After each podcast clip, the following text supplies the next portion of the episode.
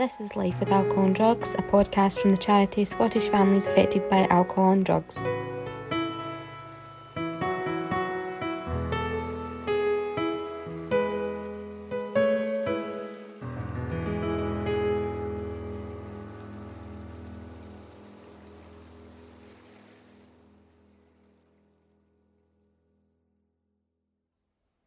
In this episode, our fundraising manager Sarah is chatting to Christina, who took on a fundraising challenge in 2021 for Scottish families. Sarah also gives some tips and advice if you're looking to do your own Scottish families fundraising challenge in 2022. Okay, Christina, so I think it's just going to be us. So I will, in case you don't know who I am, my name's Sarah Campbell and I am the fundraising manager for Scottish Families. I've been with the charity for about 5 years. When I started, we hardly had anybody fundraising for us, but thankfully over the years we've been joined by more and more supporters, and we've recently added a community fundraiser, Claire, who started last summer and has just been doing an absolutely amazing job since she joined. And obviously you've been talking to her when you were doing your event and everything, so I don't really know too much about what you've been doing. So would you mind, by starting off, just tell me a bit about what fundraising you did? Yeah, so we actually did two fundraisers. We sort of combined them together. So one of them, we did the Kilt Walk in Glasgow, and then the second, we did a race in Edinburgh, a women's 10K. So they were the two events. We sort of put them together, if that makes sense. Yeah, so they were the two that we did. So we raised money for particularly Scottish families, because my family and I, because our mother passed away sadly in June from lifelong term effects of alcohol. And so we found Scottish families basically while we were looking for bereavement counselling.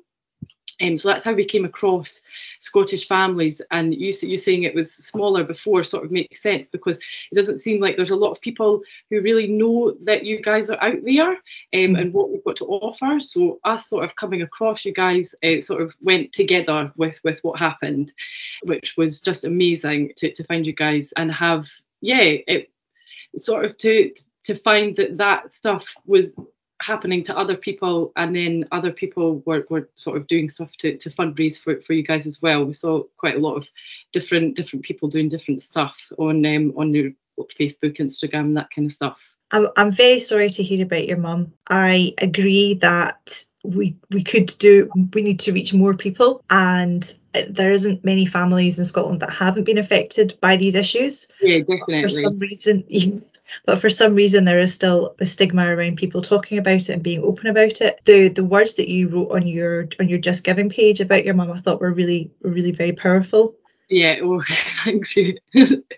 Yeah, so for us, our mum was a person. She wasn't just her addiction, although that's what sort of led most of her life in terms of her personal life. In our actual professional life, she managed to hide it quite well, and I found. When we were doing the fundraising and actually talking to people, the talking about Scottish families actually prompted other people to sort of reveal their experiences. Yeah. So it's a great wee charity, really impactful. We found, and our mum, she was a social care worker. She worked through COVID. She was a grandmother, a mother, friend. She was all that to everybody else, but she had this problem. And one thing I always say about fundraising, the money is amazing and it helps us do our work and reach more families who need our support, but it's also really helps spread the word of what we do as well. Yeah. And I think our lovely turquoise blue t-shirts and our blue hoodies that we give to our fundraisers, that's such an amazing. I've never worn my t-shirt out in the world without somebody coming up to me and saying, I've never heard of your charity. Yeah. How can I help? How can I get involved? I need help. My friend needs help. It's a real powerful stigma buster as well, I think. Yeah. Just having people out wearing the t-shirts. So we really can't thank you enough for the work that you've done in fundraising. Do you want to tell us how much you raised through taking part in your two events? Yeah, so we raised £1,100, which we were absolutely blown away by. That's amazing. Yeah, we actually paid to enter the Kilt Walk and the race ourselves, because we didn't actually think we would raise enough, but we were so wrong. everybody, like I would say to everybody who was a bit like unsure about fundraising, you could be so surprised by your fundraising abilities and what people will contribute to the cause that's important to you and what you're doing. Yeah. Fantastic. And do you have any tips for anyone that's thinking about fundraising? Like what worked for you? Well, my sister worked for us. She was chasing people down. No, not quite like that. We put our Giving page like sort of on the normal channels, so like Facebook and Instagram, but a lot of our fundraising was actually done through word of mouth, like a bit more. So we just for the whole time we just sort of hit the donations hard, trying to get the word out there that this charity is there and it's there to help, like truly help people, and truly has helped us. Sort of we're an example of someone that your charity's helped. It was really just about getting out there, talking about it, and getting the word out. We didn't do anything particularly special or anything like that. It was just that we managed to talk to a lot of people about it. Yeah, absolutely. A personal ask does have so much more impact, because it's quite easy just to scroll past things on Facebook, isn't it? It's like actually speaking to people is a good way to get them. You've talked about, was there a team of three that you did both events with? Am I right in saying that? Yes, yeah. My sister and my partner, so we did those all together. So it was good to have a team environment, and we actually found we were going through quite a bad time, but we found it quite focusing for us. So although we had all that stuff to do, we still had a run to do, so it was quite healthy for us. It sort of kept us together. Unfortunately my little brother Ian was going to do it, but the race was for women, and the kilt walk he was away for, but he's got plans in the future to do more fundraising for you guys. So we were lucky we had a group, but we met many people who did fundraising by themselves, and they seemed to be having just as good a time as we were. We did find it emotional when we started our events for the reasons why we were there, but as the events went, as we completed our race and our walk, it was so worthwhile, and it was really, really helpful to know that we'd done that to help other people and achieve stuff that was good in our mum's memory and not bad stuff, if that makes sense. It makes total sense. And I think that's really smart what you said about having a kind of positive goal to work towards and something to focus on, and healthy habits. Did you find training, was that something that took up a lot of your time? Was it onerous to train for these events? No, not particularly. It was just sort of like taking like a couple hours a week to do a run. Now, we weren't setting any records when we did our race, no world records for us. So we just took a few hours a week to do it. With the walking, we didn't really have to train at all. We already walk normally, can walk distances, so we're okay with that. The running was a bit so, but just training. Like we used things like the Couch to 10K app, which really, really helped, like sort of give us a structure to it and something, because my sister doesn't live in the same city as me, so we were able to do that together but apart. So that's always okay. So using digital technology to train together, that's a really clever idea. Yeah. Whether or not she did it or not, I'm not too sure. So was that the first run you'd done then, the women's 10K? Yeah, it was the first run any of us had ever done. Oh, fantastic. Yeah, so it was quite a challenge to get it done, to say the least. But we managed it. We got there eventually. We weren't the last, so that's always good. Absolutely. No, I've never undertaken a run. I've done the kilt walk for the past 5 years. I'm a massive fan of the kilt walk, but I do think sometimes about taking up running. It's I mean, you've given me some inspiration there, Christina. Yes, we might see you at the next one. Well, I think it's probably about time, isn't it? Do you have any words of encouragement for anyone that's listening to us today and maybe thinking they'd like to try, do something new, challenge themselves? What would you like to say to them? So in support of Scottish families, I would say definitely do it.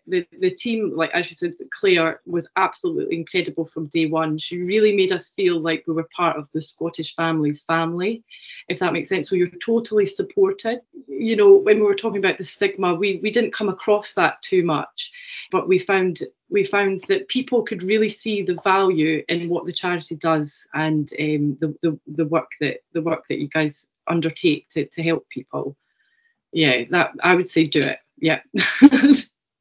and just challenge yourself, because at the end of the day it's only you that's undertaking it. You'll always know that you've done it, and it's such a healthy way to express either grief, or if you're having troubles with, say, maybe somebody that you know that suffers from addiction, you can know that you're actively doing something that will maybe trickle down to them and help them. Yeah, that's great, Christina, thank you very much. I don't think I have any more questions for you. On my list of questions, I've got plans for 2022, but that's because Craig is due to, he's somebody who's doing multiple events. We did one event in December and then he's got more coming up this year, but after raising over £1,000, I think you'll probably not be doing anything in 2022. Well, actually we are, yeah. Oh wow. Yeah, so I've got a little niece, Charlotte, and she was 6, so she was too young to do the race, and the kilt walk that we did was too long for her. So she's taken it upon herself, she wants to do the kilt walk this year in Dundee in August.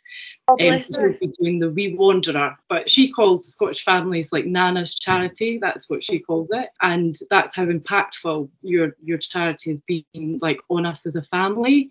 So we're getting her out there young, so expect some more donations from us, because I'm sure she'll probably want to do it. That is just fantastic, and we absolutely need to see some photographs of that as well. That sounds amazing. Yeah, because we found that the younger members of our family, we didn't consider that they would want to do the charity events, but we found that they actually did. They were sort of maybe inspired by us doing these things that we don't normally do, and for them to do something positive in their Nana's name is, I think, important to us as a family, and just as important as to them to learn that they shouldn't be stigmatized by this kind of event going forward. They can start talking about these things freely and have the confidence to talk about addiction, and not have it be something that maybe plagues their life. They may know that there's help out there, and there's people out there that will certainly help. Absolutely, Christina. Oh, that is just fantastic. Thank you so much for taking the time to talk to us today. No problem. Yeah, I'm best of luck with the Wee Wander. Thank you very much. If you are feeling inspired by Christina and our other fundraisers and fancy taking on a challenge yourself in 2022, here are some tips for getting started with your fundraising. When you start up your page and you're sitting on the 0 mark, the first thing I would recommend you do is think about the 5 people who are most likely to make a donation. This could be your partner, a parent, a brother or sister. The people that you know when you share your fundraising page are the most likely people to make a donation. For me, that person is always my mother-in-law. She is my ride or die, and the person who I know, no matter what, will always make a donation to whatever fundraising endeavour I'm undertaking. So I would ask those 5 people first, get off the 0 mark. Then I would think about the next 5 people who are most likely to make a donation. This could be a close colleague at work. It could be somebody whose page you've donated to recently yourself and you think you might get a little donation back in return. And then I would ask those people for donation. By that point, you should be sitting on a fairly healthy amount on your Just Giving page.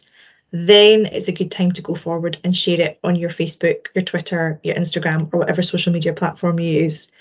It's something weird about the psychology of fundraising, but nobody really likes being that person to, like, be the first one. It's like being the first one to get up to dance at a party, and pages, in my experience, do much better when they're shared but they've already got a bit of momentum and a bit of cash going into them. Once your Just Giving page is looking healthy and you've got some donations coming in, here are some other tips for fundraising. Don't underestimate the power of a paper sponsor form. We can provide a paper sponsor form which you can then carry with you and take with you wherever you go. I know cash isn't as popular these days, but some people do prefer to do a donation in cash, and it's much easier to, if you see somebody in the street, for example, you can ask them then and there when you see them, because you've got the sponsor form on you. Another tip would be to speak to your workplace if they offer any match funding opportunities. A wide range of companies will match or contribute towards any fundraising that employees doing. So it's definitely worthwhile asking to see what's available. And my final tip would be to make sure you speak to people after you've completed the event as well, because some people like to know that you have actually done what you set out to do and you've achieved it. And you may find that on the day of your event and the day after is the day where you actually get the most donations. So make sure you remember to share on the day and the day after. We have a wide range of events taking part in 2022. The best place to find out about these is on our website, which are linked. Thank you for listening. If you're worried about someone else's alcohol and drug use, you can contact Scottish Families on 08080 10 10 11 or by email at helpline@sfad.org.uk. We also have web chat and further information on our website www.sfad.org.uk.